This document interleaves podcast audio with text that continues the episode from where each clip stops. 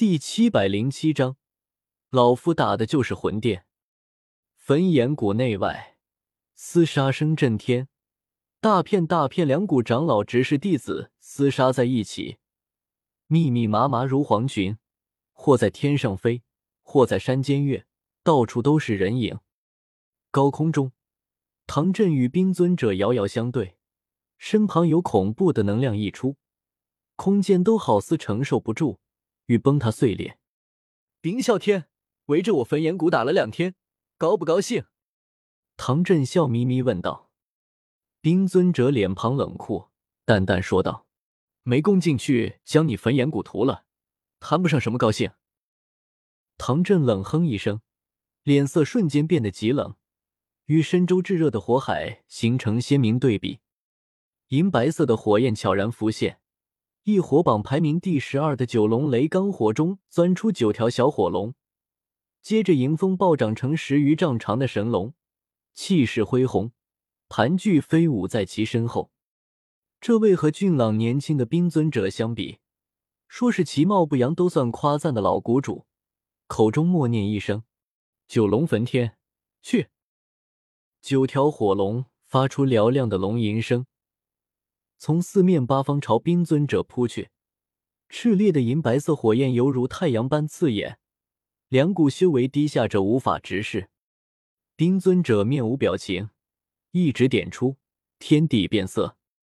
号称八百座火山的炽火山脉终年酷暑干旱，一年到头雨水都见不到几次，可此刻天空中竟然有雪花洋洋洒洒落下，初时极小。片刻后，雪越下越大，雪花如刀。高空寒风中，万千雪花落在九条火龙身上，就像是万千柄钢刀落下。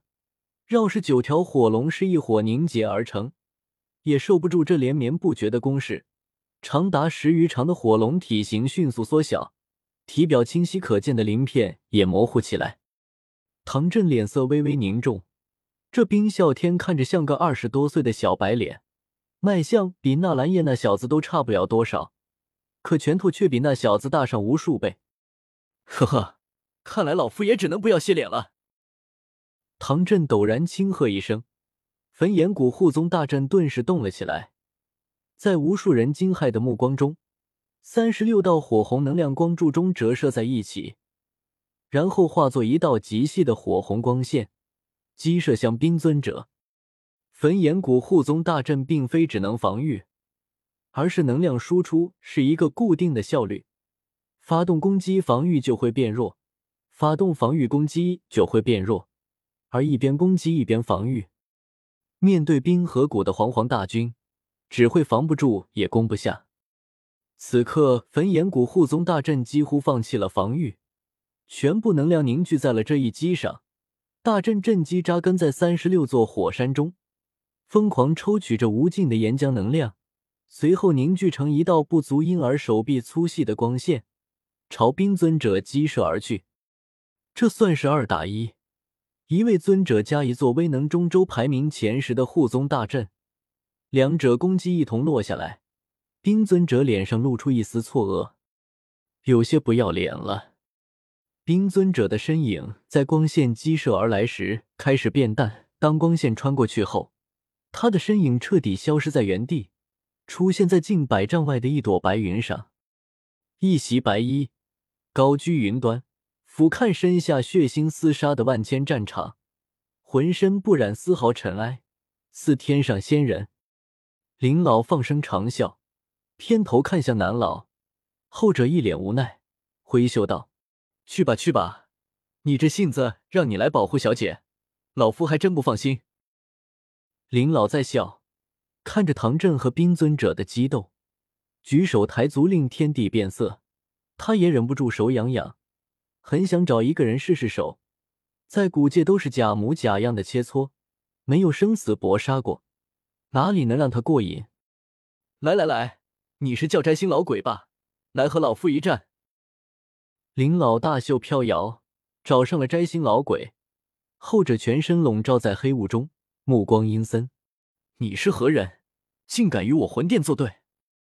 本尊这次要对付的是焚炎谷，你还不速速离开？结节，莫要引火烧身，否则老夫定叫你后悔。林老脸上露出浓郁的讥讽之色。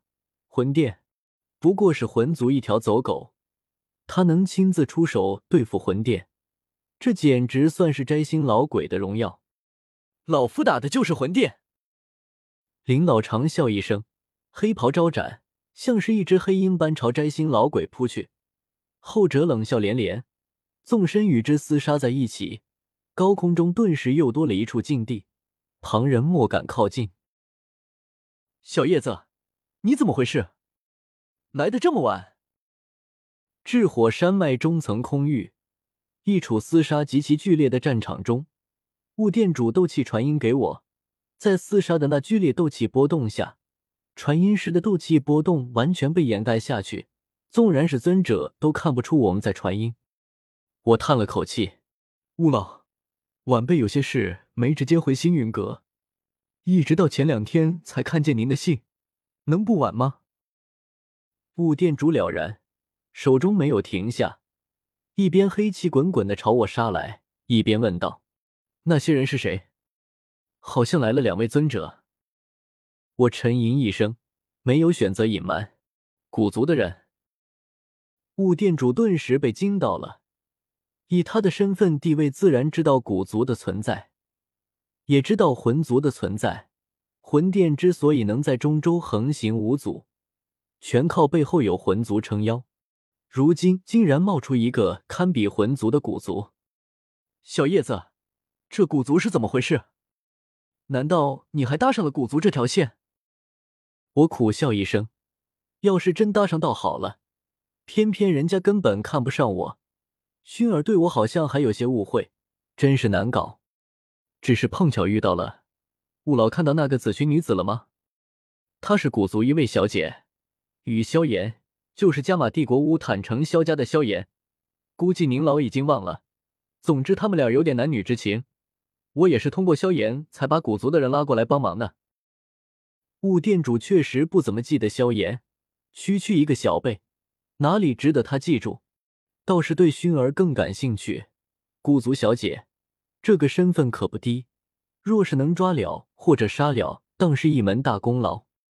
见他忽然露出一丝杀意，我吓了一跳，猜到了他的想法，连忙喊停：“雾老，人家可是有两位尊者贴身保护，你可别乱来，否则不够那两位古族看的。”雾店主抬头瞧了眼高空。